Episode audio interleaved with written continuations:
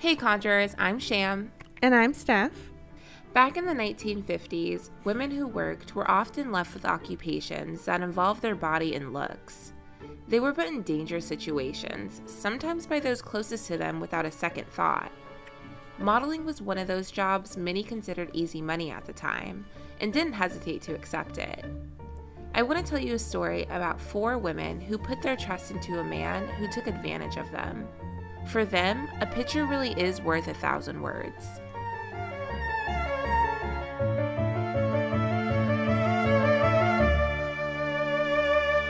In January of 1957, Harvey Glatman, a 30 year old aspiring photographer whose day job was being a TV repairman, had recently moved to Los Angeles, California. With the money he was making, he was able to rent a studio apartment in the heart of LA on Melrose Avenue. There, he would set up his first darkroom and purchased a Rolleicord camera with accessories to start his photography career. He started offering his services once everything was set up under the name Johnny Glenn and used this name to seek out work at modeling agencies. He wasn't just looking for models to offer his skills to, though. Harvey was looking for victims. 19 year old Judith Dole would be his first victim in LA. She was a single mother of one and currently in an ongoing custody battle over her daughter. She was using the money she was making from modeling to pay for her court fees and was willing to take as many jobs as she could get. On August 1st of 1957, she received a call from Harvey, who introduced himself as Johnny.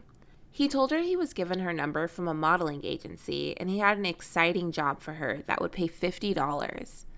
$50 may not seem like much now, but in the 50s, that's equivalent to $450 today. He instructed her to wear street clothes and even offered to shoot her at her own apartment if that made her more comfortable. Since Judy shared an apartment with two other models, this seemed like a safe enough idea, and it was too good of an opportunity to pass up.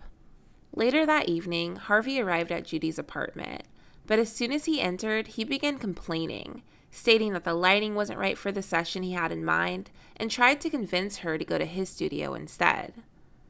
At first, Judy hesitated, but Harvey was a scrawny and awkward man, and Judy didn't really view him as a threat, so she agreed to relocate to his place. Before leaving, he gave his phone number to her roommate Betty in case they needed to contact Judy. Then he and Judy hopped into his car and headed off.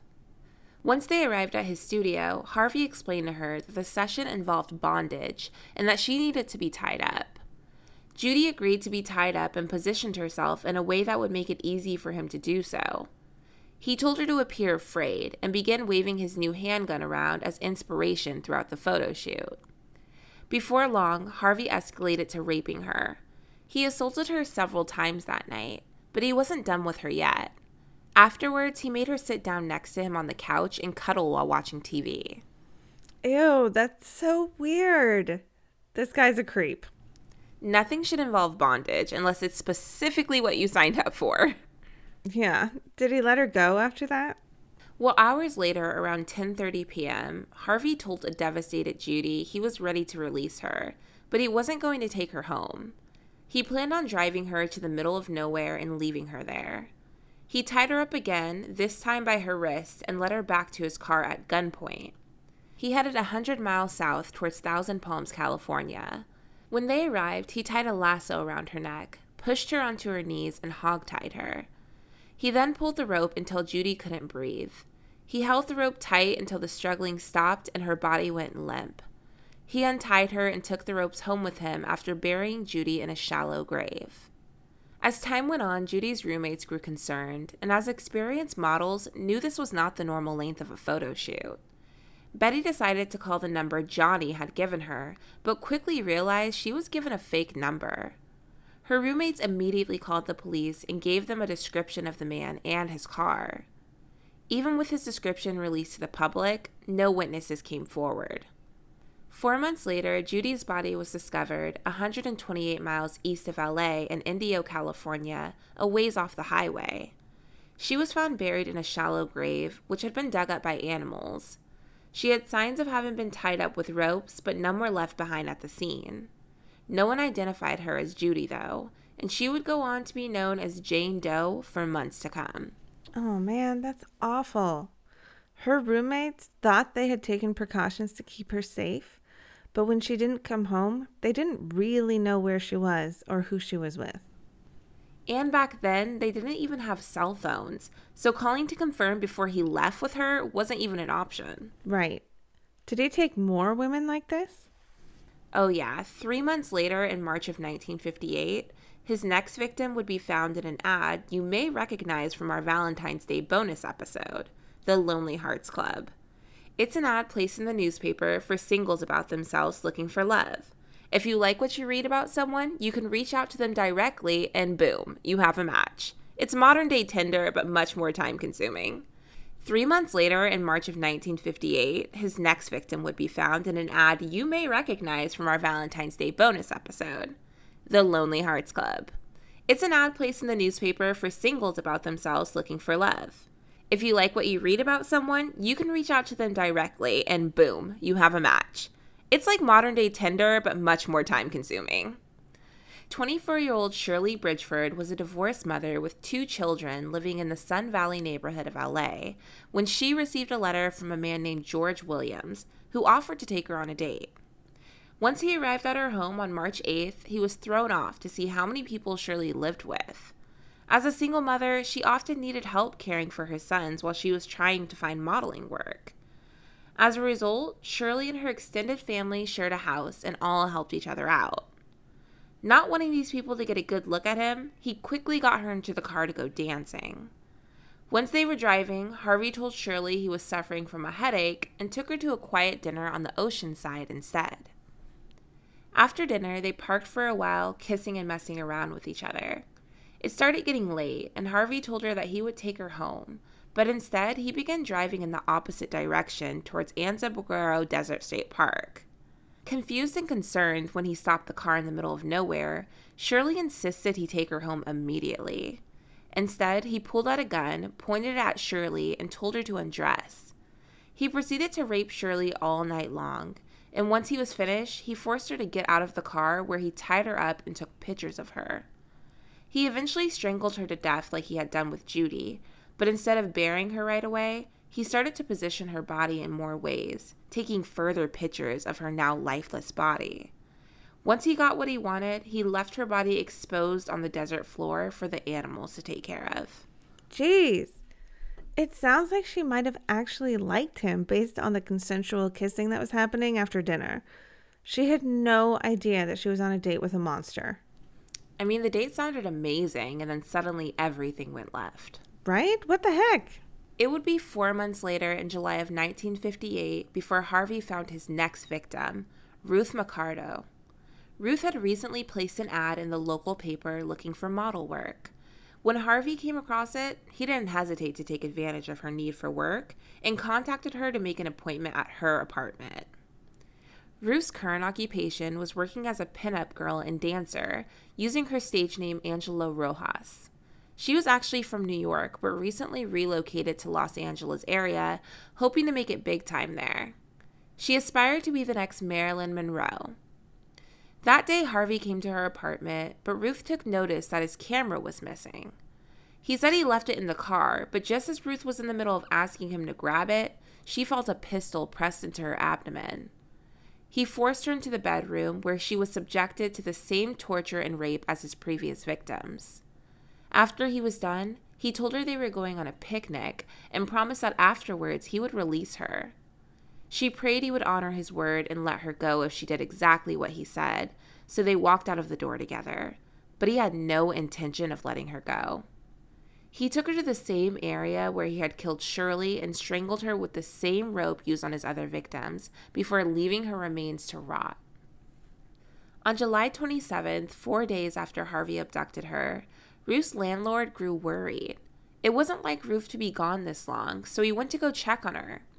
As soon as he entered her apartment, he knew something was terribly wrong. He found her pet birds and dogs on the verge of death due to malnourishment. If she knew she was going to be away from home this long, she would have arranged for someone to take care of her animals. He called the police to start a missing persons report on his tenant and told them she went off with a photographer for a photo shoot and never returned. That's a good landlord to notice and care that she hadn't been home in a few days. Again, this guy is such a weirdo. One woman he makes watch TV with him, and Ruth he takes on a picnic, all after brutally raping them. It's adding insult to injury. And as her landlord, it's likely he knew her routine, so he knew something wasn't right. And I know he makes it sound like the women actually have a chance, only to be like, psych, in the end. it's not enough to physically torture and murder these women, he has to mess with their heads too. Please tell me he didn't just continue racking up his body count. His final victim would come into play in October of 1958. 28 year old Lorraine Vigil was new to modeling and was on the hunt for her first paid modeling gig. To her surprise, her agency contacted her out of the blue and told her a man known to them as Frank Johnson would pick her up from her apartment that night at 8 p.m. They also informed her that Frank was an amateur photographer rather than a professional one and warned her to be careful. Back then, most of the modeling agencies treated women like objects than people. They wanted the thinnest, most unrealistically perfect looking woman at any cost. Some abused their power by misusing images of women stripping down to nothing for their own sick entertainment. Nevertheless, Lorraine was eager to start her portfolio and was eager to take any job she could get. Once in Harvey's car, Lorraine asked him where they were shooting tonight, but he didn't give her a clear answer. As they drove further and past the Anaheim exit, she became weary and started asking even more questions regarding their destination. Harvey began to act erratic and suddenly drove off the road, claiming he had a flat tire. Once they came to a complete stop, he tried tying Lorraine up and threatened her with his gun, as he had with the others. However, Lorraine wasn't going down without a fight and reached for the other end of the gun. They fought for control and the gun went off, grazing her leg. Shocked, Harvey let the gun go. Lorraine saw this as her only chance to run and took it. She opened the door, took the gun, and made her escape. Two police officers had noticed Harvey's out of control driving before the altercation, and on a hunch had followed his vehicle. They kept their distance in order not to spook him, but when they caught up to where he had parked, they noticed Lorraine running for her life. She ran directly to the police while Harvey stayed in the car realizing that this would be the end of his murder spree. Go, Lorraine! She wasn't having it. I also love how the cops were just accidentally in the right place at the right time with no idea what was going on. Right, she got lucky. And how I see it is if someone has a gun pointed at you and they want to kill you, they'll do it. If they hesitate, take that as your opportunity to not go down without a fight. Absolutely. Don't make it easy for them. Steph will tell us more about Harvey in this case when we come back. Harvey Glatman was born on December 10th of 1927 to Ophelia and Albert Glatman in the Bronx, New York. His father was a milliner, which is a person who sells women's hats, and his mom stayed home and took care of the household and doted on her son. At a very young age, Harvey started showing signs of some disturbing social disorders. He wasn't social with other kids, and he had no interest in participating in activities other kids his age typically loved. As he got older, Harvey developed violent tendencies and had terrible mood swings. He would laugh randomly even during tragic moments. He had little to no attention span, and that made it hard for him to be successful in school. Eventually, his mother made the decision to keep him home and teach him herself. His father was known as a strict man, so when it came to dealing with his son's behavior, he tended to resort to severe punishment that only added to his son's already fragile psyche. Around the age of 10, his mother allowed him to go back to public school, but things would only get worse for him there. He was relentlessly bullied by his peers. They would constantly point out Harvey's buck teeth and extremely thin build. He fell into depression and continued to develop low self esteem, making him increasingly more nervous when it came to speaking to girls. He often developed a stutter when he got up the courage to approach a girl, which only led to more ridicule. When Harvey was about 12 years old, his parents caught him indulging in autoerotic asphyxia, which is when a person ties a rope around their neck and chokes themselves for sexual pleasure. At this point, his family packed up and moved to Colorado. His mother was hoping a change in environment would be refreshing for him and guide him away from these disturbing behaviors. However, Harvey didn't change at all, and his interest in rope and sexual strangulation only got worse. At her wits' end, his mother took him to see a family psychologist, who told her not to worry about it. He would grow out of it. Autoerotic asphyxia. Now, most of us have heard of BDSM play within the bedroom, but this is like playing Russian roulette. Yeah, it's extreme. And for a 12 year old kid to be doing it is crazy. She had a good reason to be concerned. So, did he ever improve as he got older? Once Harvey started high school, he actively began his criminal career. He started by breaking into homes and stealing from them. One of the items taken from these break ins was a handgun that he would keep on him at all times from that point forward. He then started stalking women by following them on the streets, pinpointing the location of their homes, then returning to rob them that night or soon after. Once inside the homes of these women, he would tie them up with ropes and threaten them with his stolen gun to stay quiet and follow his orders. He would demand they lay down on their bed with him while he touched their bodies, masturbated, and took photos of them. His reasoning was he wished to have the experience of what it was like to be with a woman. Before long, his mother noticed that he was staying out all night and started asking questions. Harvey's excuse was that he had extracurricular activities to do at school, and she happily accepted this. After all, Maybe it was a sign that Harvey was growing out of his antisocial ways. But his actions were growing even more sadistic with each attack and were far from improving. I would ask how that's satisfying for him to get off, but it all comes down to control. Control, lack of confidence and self esteem, a whole list of reasons why he gets off on this behavior. Can you believe his mom just bought that excuse? Who's at school all night long? Well, I've personally never heard of any sports clubs running that late, but maybe it was like a thing in the 50s. How long did this go on for? Well, in May of 1945, Harvey got caught breaking into a woman named Elma Hamas's home. Police were called and they found the stolen gun and some rope in his pockets. He was taken to the police station for questioning, where he ended up telling police all about his previous break ins, but left out the sexual assault. This brush with the law didn't give him pause at all, though. While on bail, waiting for the trial of the burglaries he confessed to, he abducted a woman named Noreen Laurel. He kidnapped Noreen and took her to Sunshine Canyon. There he groped her while stroking himself and then took her home after he was done with her. Following the assault, Noreen went straight to the police station and reported the incident. Later, she would identify Harvey through a book of mugshots. At 17 years old, Harvey was sentenced to one year in the Colorado State Prison for his crimes, but he was released after only eight months for good behavior. His parents wanted to get him out of Colorado because he had established a reputation he could no longer escape there. His mother found him an apartment in New York and secured him a job at a local TV repair shop.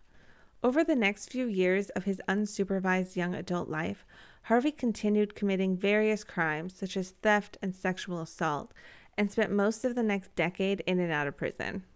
See, this is where the three strike rule should come into place. If he keeps committing the same crimes, keep his ass in jail. It gets complicated when they're a kid doing these things, though. No one wants to lock up a kid and throw away the key. People always hope they can turn their life around, and some do, but Harvey had no interest in changing. So now he's unsupervised, though. So he must have been really out of control. Yeah. So Harvey's first attack in New York was on August 17th of 1946. Thomas Starrow and Doris Thorne were taking a leisurely walk when they were attacked by Harvey. He tied both victims up with rope before proceeding to rape Doris. He told her not to make a move or he would shoot her with a gun that was actually nothing more than a toy. During the rape, Thomas was able to free himself from the rope and attack Harvey while he was distracted with Doris. Harvey broke free from Thomas's grip and cut him with a knife before running away and hopping on a random train. Harvey ended up two hours north in Albany, New York, and decided it was fate. Five days later, on August 22nd, Harvey attacked Florence Hayden, a nurse who had been walking down Main Avenue in Albany. Harvey pushed her into a yard and threatened her with his toy gun. He went to tie her up like he had done with the previous victims, and she noticed he wasn't holding his gun anymore. She took advantage of the opportunity to scream and push him off of her. She immediately told police and even claimed that her attacker seemed more frightened than she was. That attack had been a complete failure for him, and Harvey still had urges to fulfill. So he stuck around Albany, and that evening he approached two women walking together down the street. However, as he got closer to them, his confidence waned, and he decided to demand money from them instead, using his toy gun as a threat. The women easily handed over their purses, so Harvey took them and ran. The nurse didn't even want to risk being tied up. To remain that focused and calm enough to see everything happening around you during a traumatizing experience is a skill. Oh, yeah, I'm sure she has practice with her profession of staying cool under pressure. It's so funny that she noticed he was more afraid than she was. She really messed with his self confidence. Right. I'm also glad to see those other women weren't harmed. Him attacking two women at once is new. You would think he would have learned his lesson with Thomas and Doris. You would think. So the women reported the robbery to police, and they were able to tie it together with the last two attacks on Doris, Thomas, and Florence, based on the very similar descriptions they had all given of the man. On August 24th, while in the middle of stalking his next victim, Harvey was arrested and found with a toy gun, rope, and a pocket knife on his person. He was charged and sentenced to five to 10 years in prison at 19 years old and was sent to Elmira Correctional Facility. He would eventually spend time in Sing Sing Correctional Facility in New York as well. It was at Sing Sing Harvey would undergo psychiatric evaluations where his results would be not definitively mentally defective or psychotic, but also couldn't be ruled out. After only two years, he was released on parole yet again for good behavior. His parole conditions consisted of four years under his mother's care, where she would keep him under close observation, and he was supposed to continue seeing a therapist in Colorado, but there's no evidence to suggest that he did. Once he was released from his parole obligations, he moved to LA and only occasionally went back to Colorado to visit his mother. In LA, he made a fresh start by opening his own TV repair shop and moonlighting as a photographer on the side in order to lure victims into a false sense of security. As Sham detailed, he was far more successful victimizing women in LA than he had previously been. But in the end, he still got caught. He spent his entire life figuring out ways to victimize women and lure them. So sick. It's like he was carefully practicing to learn what worked and what didn't. Okay, so his past proves he's one sick individual. What happened after he was finally busted in LA? Well, after his final victim, Lorraine, Harvey was taken to Orange County Jail, where he was questioned by a team of investigators. It didn't take long for him to confess to the killings of Ruth and Shirley. After his confession, police went to his apartment to gather evidence. They uncovered the toolbox he had mentioned in his statement to them earlier. This toolbox was filled to the brim with images he had taken of all of the rapes and murders he committed over his lifetime. They had all been processed carefully by Harvey in his homemade darkroom. Harvey also held on to some of the victims' clothing, which police found in his studio as well. The investigators knew they needed to give the families of these victims some closure. So instead of sending Harvey directly to jail, they had him lead them to the victims' remains. Their first trip was to Anza State Park, where Harvey led them to the location of Shirley's remains without any hesitation. It didn't take long to find her because Harvey hadn't bothered to bury her thinking the animals would get rid of her for him. Though the animals did cause significant damage, spreading her remains throughout the area, they found enough of her body to identify her. From there, he directed them down the road to find Ruth's remains. There was still hair on her skull, and her body was well intact for the most part. When Harvey took them to the location of Judy's body, she wasn't there because she had already been discovered back in December of 1957 and marked as a Jane Doe. Harvey had confessed to the murder of Shirley and Ruth, but not Judy, and without her body or a confession, they couldn't charge him with her murder. They still had a strong case against him for the other murders and the assault on Lorraine, so it was decided there was no need to stand trial. You would think that taking investigators to where Judy's remains were originally left would be enough, but some laws are weird and there's so many loopholes. Yeah, I see that as a confession. They at least should have looked into if any bodies had previously been found there. What was his sentencing? On December 15th, 1958, Harvey pleaded guilty by reason of insanity and requested the death penalty. The judge was surprised by the unusual request, but granted it, and Harvey Glatman was sentenced to death. Harvey was transferred to the San Quentin prison and executed on September 18th of 1959 by gas chamber at the age of 31 years old. Judith Dole, Ruth Mercado, Shirley Ann Bridgeford, and Lorraine Vigil all accepted a job or date that promised to return them safely to their homes after. Instead, they were tied up, violated, and almost were all murdered by a man who felt like the only way he could get a woman was to take full control over her. Is there more the system could have done to protect women from Harvey Glatman? Was his untreated mental illness to blame? Regardless, it's important to look out for your loved ones. Always travel in pairs of two or more for photography sessions, and always set your location while on dates with strangers. You never know if the person in front of you is really who they appear to be. Most crimes need the community's help to solve. For that, there's Crime Stoppers. Crime Stoppers is entirely anonymous, and the process of calling Crime Stoppers is simple.